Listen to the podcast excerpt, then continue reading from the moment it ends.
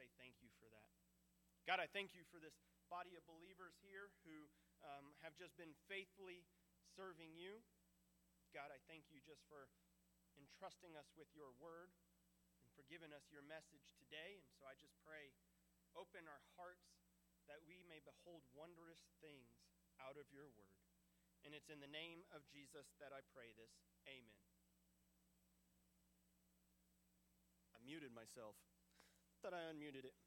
So in 2004, there was this movie that came out that I honestly didn't care at all about, but it tugged at the heart of every teenage girl that I knew, and it was called The Notebook. Anybody familiar with The Notebook? Uh, I remember I did end up watching it, um, and there's a story behind it. We won't go into that, but I don't remember anything about it other than every teenage girl that I knew loved that movie. And it's based off of a book by Nicholas Sparks, and he's, he's done multiple other movies and multiple or multiple other books that they've turned into movies. But every single one of them is this romantic, tugging at the heartstrings, like just, I don't get it, but the teenage girls, they understood it. And whenever you go through the Old Testament, you get stories of like the judges. We covered that last week. And the judges reads like Gladiator. I mean, if they would make a movie about the judges, it would have Mel Gibson. He would come in and he would just lead people to victory through war. And then it would be this like movie that I would pay to go watch. And then you get the story of Ruth, which I'm not going to go watch, but tugs at the heart of, I'm not going to say every, but a lot of women. Because where judges is action and it's violence and it's conquering and it's God calling men to come and op- and free his people which tugs at the hearts of men you have Ruth which is a story of love and romance and and it tugs at the hearts of women and the reality is is that they occur along the same time frame that where Judges is this action packed story, in the middle of it, it's also not a good story because, as we talked about last week, there's this repeated phrase in it over and over that says, they did what was right in their own eyes. And that is why they went back into oppression. And it's this dark, dark history in Israel's past. And then you get Ruth, which is this beautiful story of redemption in this dark time. One scholar, he quoted this about Ruth. He said, Ruth has been called the beautiful pearl against a jet black background. The events of Ruth take place during the days of Judges, some of the darkest days in Israel's history, yet Ruth is a beautiful story. And what we see also in Ruth is the faithfulness of God. Because through that dark history of the Israelite people, what you have in Ruth is the lineage of Jesus, the preservation of the line of the Messiah, the faithfulness of God's message to his people. And so we're going to see that in the book of Ruth. So, fun little trivia, maybe fun, I don't know, about Ruth is if you are an Orthodox Jew, you still read this account every feast of Pentecost. Pentecost being when the new church received the Spirit of God in Acts chapter 2, but the Jews still celebrate that 50 days after the Passover, and they read the passage of Ruth. The book of Ruth, it's named after its central person. Her name is Ruth. She is a Moabite woman, and the Moabites were descendants of Lot. So you go back to Genesis chapter 12, and God calls Abraham to leave his father's country and to go into a land that God is going to promise him. And Abraham takes his nephew Lot with him. And then you get the story of Sodom and Gomorrah, where Lot ends up camping close to Sodom and Gomorrah. And then we find out Lot is in Sodom and Gomorrah, and God is going to rain down fire on Sodom and Gomorrah. And Abraham kind of negotiates with God, and it's like, if we can find 50 faithful people, will you spare it? And he ends up working his way down to, can you find 10? And he couldn't find 10. So God sends messengers to Lot and he says, Flee from Sodom and Gomorrah because there is going to be fire literally rain down from heaven. And as you're fleeing, do not turn around because if you turn around, you will die. And as they're running away, Lot's wife turns around and it says she turns into a pillar of salt. But Lot and his two daughters, they flee and they flee into the hills. And the two daughters are sitting there and they're like, you know what? We have no inheritance. We have no husbands. Nobody's going to take care of us, and we need a child. And so here's what we're going to do we're going to get dad drunk, and then we're going to have a child through our father. And so Lot became Moab's granddad and dad at the same time. If you ever watched Jerry Springer when it was back on, this is a Jerry Springer story. I mean, like the crowd would be like, Jerry, Jerry. Like, it's, it's not a good story there. But you get Lot having one of these kids with his daughter, and they, he names it Moab, or she names this, names this child Moab. And through that, we get the Moabites who Ruth is a descendant of. And so you have Ruth. The author, we don't really know who the author is, it's anonymous, but in the genealogy, we have David in this story at the end of the book in Ruth chapter 4. So we know that it is written sometime after David becomes a king. The date of these events, again, not known, but Judges chapter 1, verse 1 says, in, not Judges, I'm sorry, Ruth chapter 1, verse 1 says, in the days when the judges ruled. So we know the time frame. We also know that Ruth was the mother of Obed, Obed was the father of Jesse, and Jesse was the father of David. We know when David was born, he was born in about 1040 BC. So, going back four generations from there, we can date it to roughly between 1150 and 1100 BC, which puts this about the time that Samson or Gideon was a judge. So, kind of some timeline. Again, I love this stuff. I geek out on like the history and the context. So, if you're type A like me, this might appeal to you. If you're not, hold on and we'll get to the meat of the message. The audience. Again, it was written during David's time, so it's written to the Israelites ter- during the reign of David. One of the reasons it might have been written is to prove David's uh, David's oh my goodness, I can't think of the word. Like why David should deserve the throne. And so they're showing that David deserves the throne. It also is to show the divine sovereignty of God's grace, which brought David to the throne. And then again, if you read Matthew chapter 1, there are four Gentile women in the genealogy of Jesus. You have Rahab, you have two other women that don't come to mind, and then you have Ruth. And so she is in the genealogy of the Messiah. And again, Ruth is a narrative providing a gratifying reminder that even in the darkest times, God is faithful and God is working in the hearts of his faithful remnant. The purpose of why it is written is to show how a Gentile woman became the ancestor of Christ and fulfilled the lineage of David being the father of Christ, being the father as in an ancestor of Christ. You have three main people in the story. You have Ruth, the central heroine, if you want to call her that. You have her mother in law, Naomi. And then you have her soon to be husband, kinsman, redeemer. You have Boaz. The main events Again, we see the lineage of King David and ultimately the lineage of Jesus.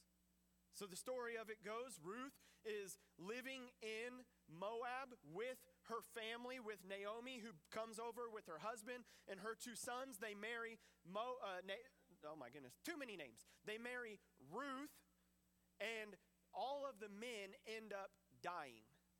And so Naomi realizes she has nothing in Moab. So she goes back to Bethlehem with Ruth.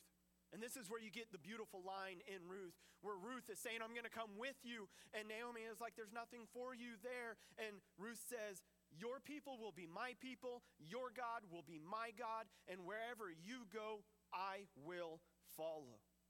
Then you get Ruth meeting Boaz while she is in the field gleaning some of the crop, and Boaz shows Ruth kindness by not only allowing her to glean, he says, Stay with my younger women so that you can be protected. And then also, I'm going to tell some of the men to leave some of the crop for you. He shows kindness to her. Then you get this event where Ruth comes and lays at the feet of Boaz on the threshing floor, asking for Boaz to redeem her. Because Naomi finds out who Boaz is, and she says, He is one of our redeemers. There's one closer than him, but he is in the next in line. And so, if he can show you kindness, he can redeem you, and he is a good man. And so she goes and lays at his feet, asking for him to redeem her. So Boaz does that. He goes to the next in line and he says, Would you take Ruth, or not even Ruth? He says, Would you take this land that belonged to our relative? And the Redeemer is like, Yeah, I'll take it. That sounds good. And then he says, Actually, it comes with Ruth also. He's playing coy with him. He's like, Here's the good thing. And then kind of you have to take this wife with you. And so the Redeemer is like, Whoa, hold on. That, that could be bad for my ancestry. I'm not going to do it. I'll let you go ahead. You redeem her. And so he does that. And then the beautiful moment, they both get married. They have a child named Obed, and Obed gives or fathers Jesse, and Jesse fathers David. It takes place in two locations. You have the plains of Moab in Ruth chapter 1, and then the rest of it happens around Bethlehem in chapter 2 through 4. There are really two main themes that we see in the book of Ruth.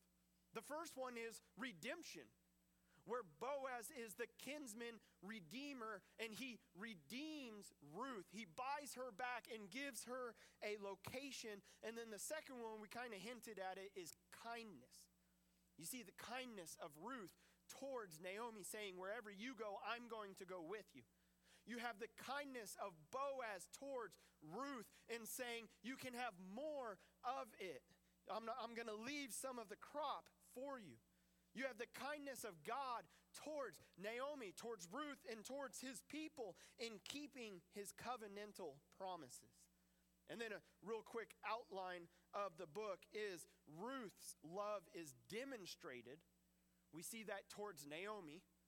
And then you have Ruth's love is rewarded in that Boaz sees who Ruth is. He sees how she has been kind to her mother in law, and then he redeems her. And then there is one typology that we have, one instance that we see Christ played out in this, and that is in Boaz being the kinsman redeemer.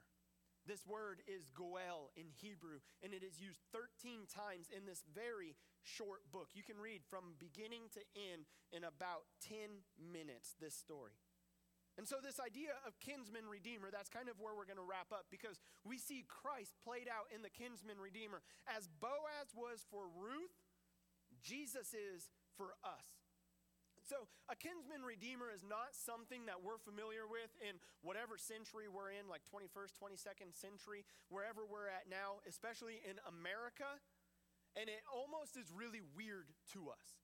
Because in Deuteronomy chapter 25, God establishes the role of the kinsman redeemer for the Israelite people. And he says, If brothers dwell together in the same region, and one of them dies and has no son, the wife of the dead man shall not be married outside the family to a stranger. Her husband's brother shall go into her and take her as his wife and perform the duty of a husband's brother to her. And the first son whom she bears shall succeed to the name of the deceased brother, that his name may not be blotted out of Israel. And if the man does not wish to take his brother's wife, then his brother's wife shall go up to the gate to the elders and say, My husband's brother refuses to perpetuate his brother's name in Israel. He will not perform the duty of a husband's brother to me. So the elders of his city shall call him and speak to him. And if he persists, saying, I do not wish to take her, then his brother's wife shall go up to him in the presence of the elders, pull his sandal off his foot and spit in his face. And she shall answer and say, So shall it be done to the man who does not build up his brother's house. And the name of his house shall be called in Israel the house of him who had his sandal pulled off. A real big dig right there. Ooh, you had your sandal pulled off. That's an insult. At that time, apparently, it definitely is. But what we see here is the importance that God is placing on family to take care of their family. That if a husband dies, it is the brother of the husband who is to, supposed to come in and fulfill the husband role. Now, we don't do that today, but in the new covenant, Paul still tells us that as a family, we are to care for our family. 1 Timothy chapter 5 verse 8 he says if anyone does not provide for his relatives especially for members of his own household he has denied the faith and is worse than a brother God is saying that families are to care for one another. And in Israel, when your, your lineage and your ancestry is a big thing, to be left with no son, it was a big deal. And so God is saying that you are to, if you are left with no son, then a brother is to come and give you a son. And through that, remember it said, the firstborn takes on the name of the deceased husband. Without a redeemer, that woman is helpless. Because if she had no son, she had no land, she had no possession, she had really no future. She was not going to be cared for. And so God saw the importance right there, even to say that the Old Testament is like oppressive towards women. We see God had it established for women to be cared for through His word, even. And so God is establishing it to care for His people. And without a redeemer, she was hopeless. Do you see the correlation? How we are without a redeemer, without somebody to buy us back, as Paul tells us in Ephesians chapter 2, that we were dead, we were slaves, we were following the course of this world, that without somebody to buy us back, we too are hopeless. We too are without an inheritance. Actually, we have a future, but it's an eternal death in hell. Not an eternal ceasing to existence, an eternal dying without being able to die, an eternal flame, an eternal hell. You see, Judges shows us the depravity of Israel. It shows us everybody is doing what is right in their own eyes. And then in Ruth, we see the beauty of God stepping in and showing us there is a redeemer who comes in and buys us back from darkness, buys us back from hopelessness. You see, there, there were really kind of four stipulations in order to be able to be the Redeemer. So, first off, I couldn't just redeem anybody. We were told that a Redeemer must be a relative, they must be blood. The same thing for us. Not only are we in a physical decay, but we as people are spiritually decaying. We are in a spiritual slavery. And in order for us to be set free from that, blood had to be shed. But Hebrews tells us the blood of bulls and goats can never take away your sins. It takes something more than bulls and goats. And so Jesus steps in. But he couldn't come in just divine power, he had to come and take on flesh. John chapter 1, verse 14 tells us that he came, the word became flesh and dwelt among us. Jesus came and put on flesh. Hebrews chapter 2, verse 14 says, Therefore, since the children share in flesh and blood, he, being Jesus himself, likewise partook of the same things, that through death he might destroy the one who has power of death, that is the devil, and deliver all those who through fear of death were subject to lifelong slavery. Hebrews chapter 9 says, Indeed, under the law, almost everything is purified with blood, and without the shedding of blood, there is no forgiveness of sins.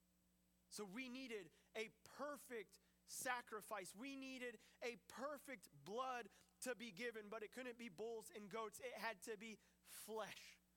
And Jesus came and took on flesh. So not only must it be blood and flesh, also you have to be able to pay the price, right?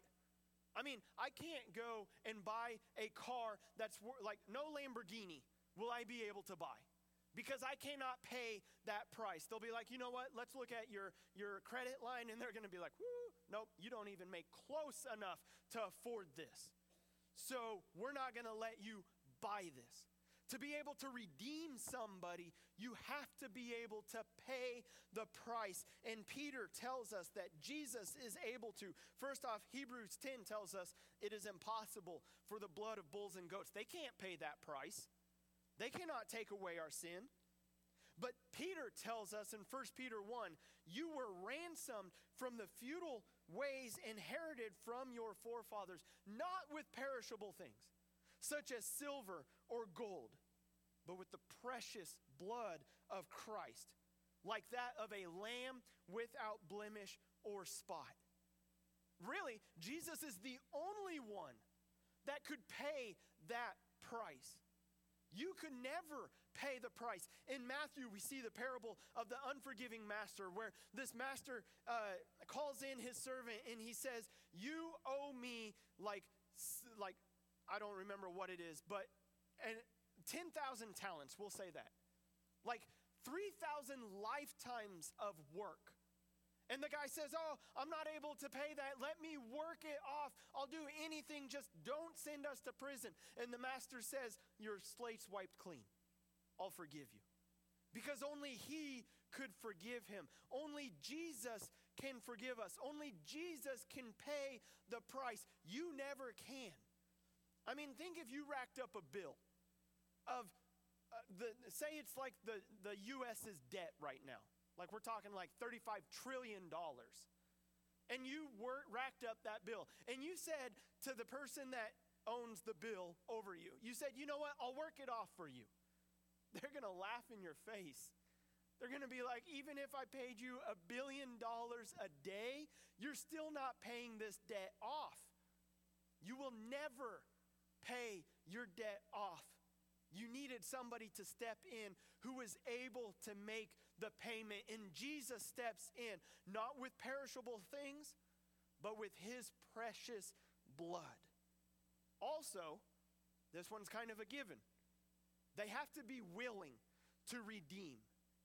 The person that comes in and buys you back, they have to be willing to do it. It's not an obligatory thing, even though, like it told us in Deuteronomy, if they say no, they lose their sandal and they get spit in the face. That's a bad thing, but they're still not forced to do it.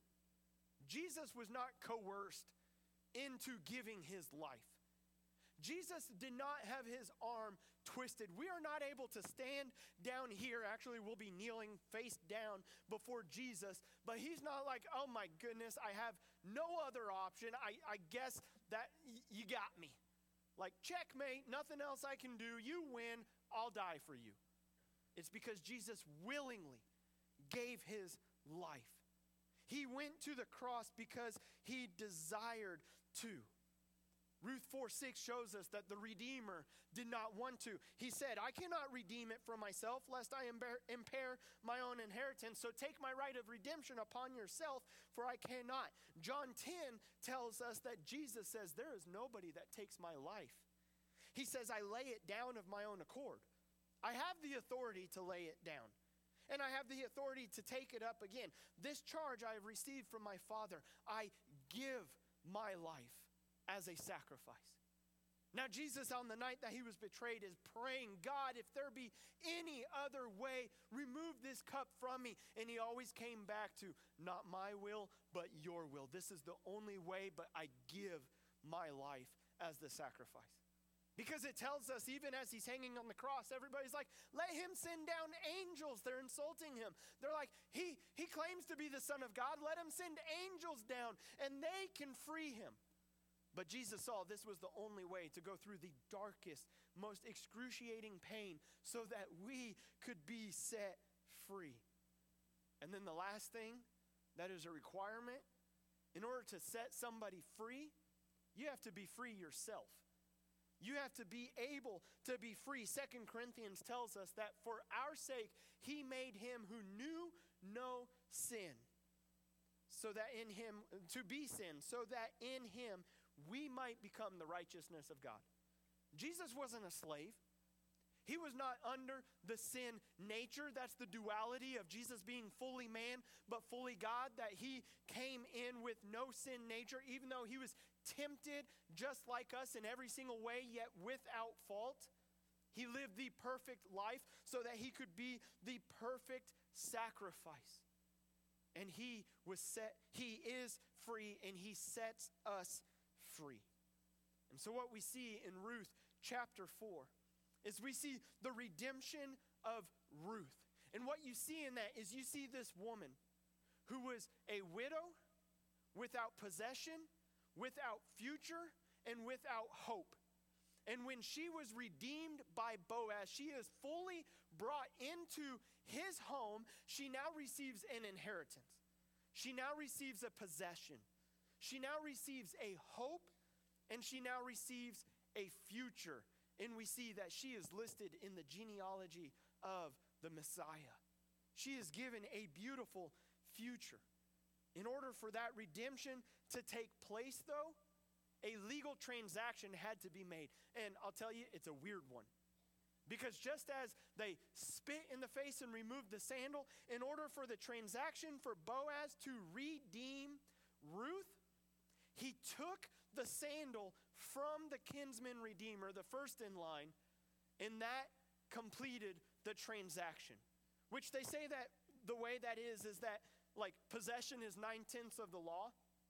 And so, whenever you would redeem property, you would be standing on the property, and to take your sandal off is saying, I no longer possess this property, and I'm giving it to you because now you possess the property. That's how it would have happened. The, the next in line kinsman would have taken his sandal off, given it to Boaz, and that would have completed the legal transaction, and it would have been done in the presence of the elders of the city. Same thing for us. In order for us to be redeemed from hell, redeemed from our slavery to sin and our slavery to ourself, a legal transaction has to happen. And we saw it in 2 Corinthians chapter 5, where he who knew no sin became sin for us so that we might become his righteousness. He took on our sin and he gave us his righteousness, and it is all done through his blood. That's the legal transaction that was made. Colossians chapter 2, verse 13 says, You, you were dead in your trespasses. You were dead in the uncircumcision of your flesh, but God made you alive together with Christ. You've been forgiven all your trespasses. Here's, here's the legal transaction. He canceled the record of debt that stood against us with its legal demands, nailing it to the cross. That's where the transaction was made that when Jesus on that cross says, It is finished, what he is talking about is the transaction of us being bought back from death to life. That he shed his blood, that we're told in 1 Peter that we have been redeemed not through perishable things like gold and silver, but through the imperishable blood of Christ, that he bought us back with his blood. 1 Corinthians chapter 6 verse 19 says, "Do you not know that you are not your own? You were bought with a price." That God bought us back from that with the blood of his son. So, we were bought back. There was a transaction, and that transaction was made not in front of the elders of the city, but in front of the God Almighty. It proved the transaction is good because we see the transaction being made, the check being written on the cross, the blood of Christ. And we see proof that the check has cleared through the grave because it's empty. That shows us that the price that was paid, I accept it and I receive that payment so that now it is completed, it is finished, and you are now in right relationship with God the Father through the blood of Jesus. You see, just as Ruth went from widow to receiving an inheritance and a future, because of what Jesus did, we go from dead, we go from slaves. It's all different analogies of the same thing. We go from hopelessness to having a hope. We go from no future to receiving an eternal kingdom that can never be taken away from us. We go from having no inheritance to being called sons and daughters of God. We have a future because of what Jesus did for us. He fulfills the role of a redeemer in our lives, saving us.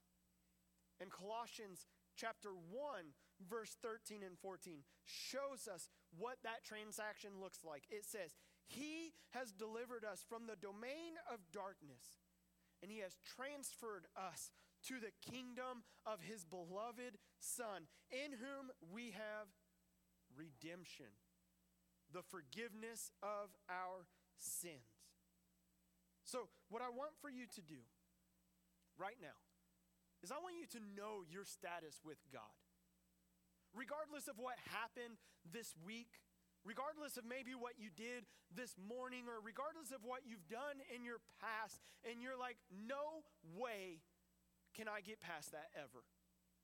Like that darkest moment, because as it said in Colossians 1, He's delivered us from the dark domain.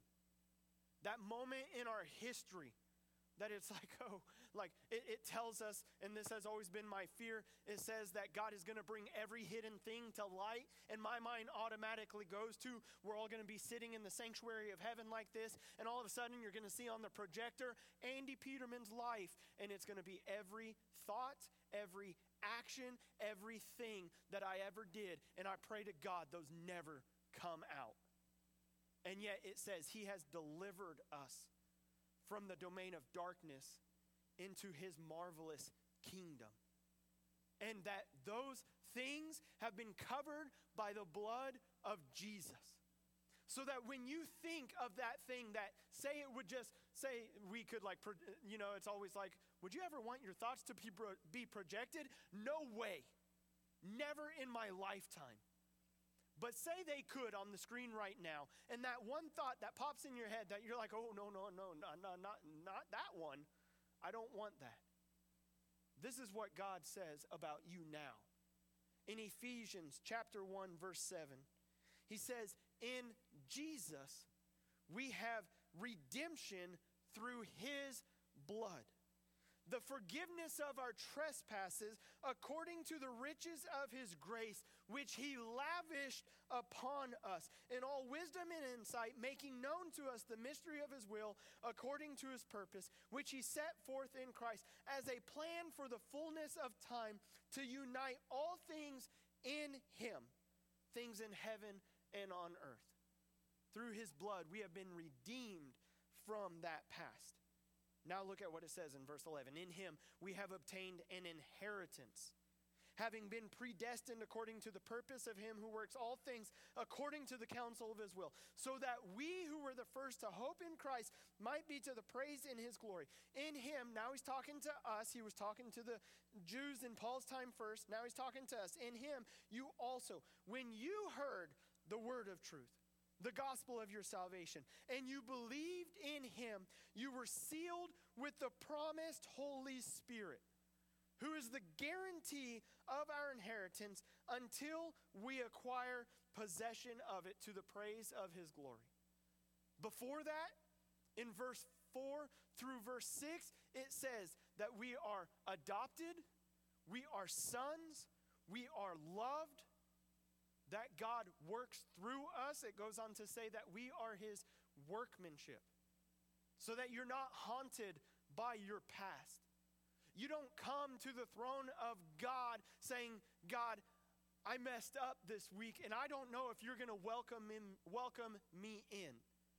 But instead, it tells us with confidence we get to approach the throne room of grace, that we get to come before God and we get to say, God, I messed up and I need you.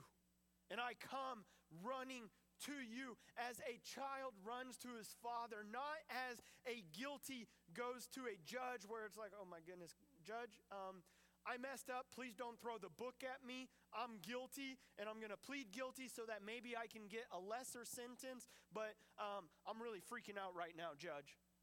But instead, we are sons of God, where we get to come to our Father and we get to say, Dad, I've messed up and I need your help to get out of this. Help me. But before, will you just hold me? I just need to be in your presence. We're going to work through this, but God, I, I, I just need to be before you. Isaiah, yesterday, we were uh, at the splash pad. He didn't even do anything wrong. Kid's still perfect. But we were at the splash pad, and he's now where he can walk with just one hand. And so I'm holding him uh, with just my finger, and we're both wet, and he slips and he face plants and he's got a, a, strawberry on his face today. Tough kid, only cried for five, like maybe a minute. I cried for five minutes. But, you know, um, he just wanted to be held.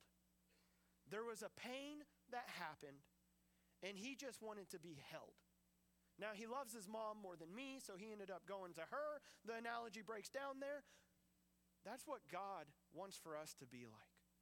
There's a pain in our life. It might be self inflicted, but God redeemed us so that we can come to Him and just be like, God, it hurts. I just want to be held right now. Hold me in your presence, and He does. And then, as a loving Father, will sit you down and be like, okay, you know what? This is what we're going to do from here so that this doesn't happen again. God will do that. He'll walk with us because it does say that He'll discipline us but as a father disciplines his son for our betterment. And it's all because of what Jesus did that we can run to the Father with our arms open wide. And he receives us because Jesus redeemed us from the pits of hell. And now we have a new inheritance, we have a new future, we have a new hope, and we have a new identity.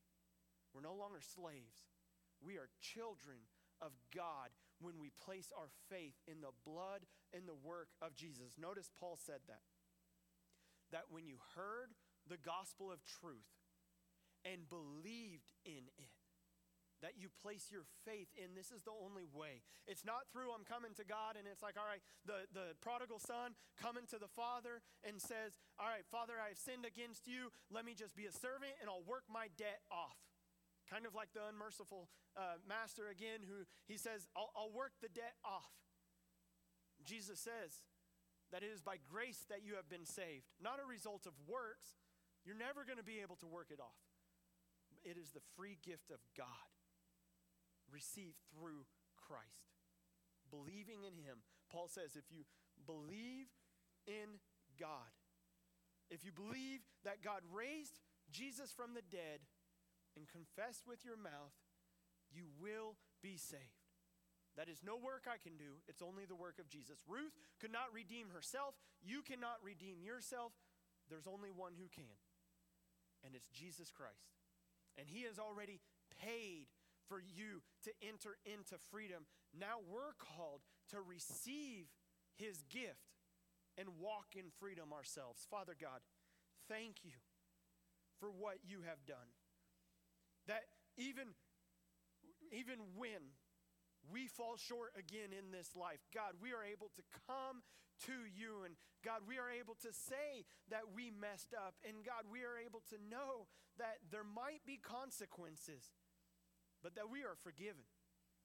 That as you promise us in Romans, that there is nothing that can separate us from the love of God that there's no condemnation for those who are in Christ Jesus. God, I pray that we live in that freedom.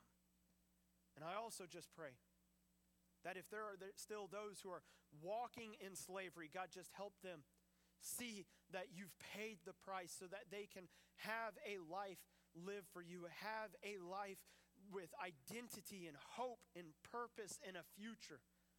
And that it's all through surrendering over to you everything. And in doing so, we gain eternity. God, I pray that you heart, work in the hearts of your people this morning. And it's in the name of Jesus. Amen.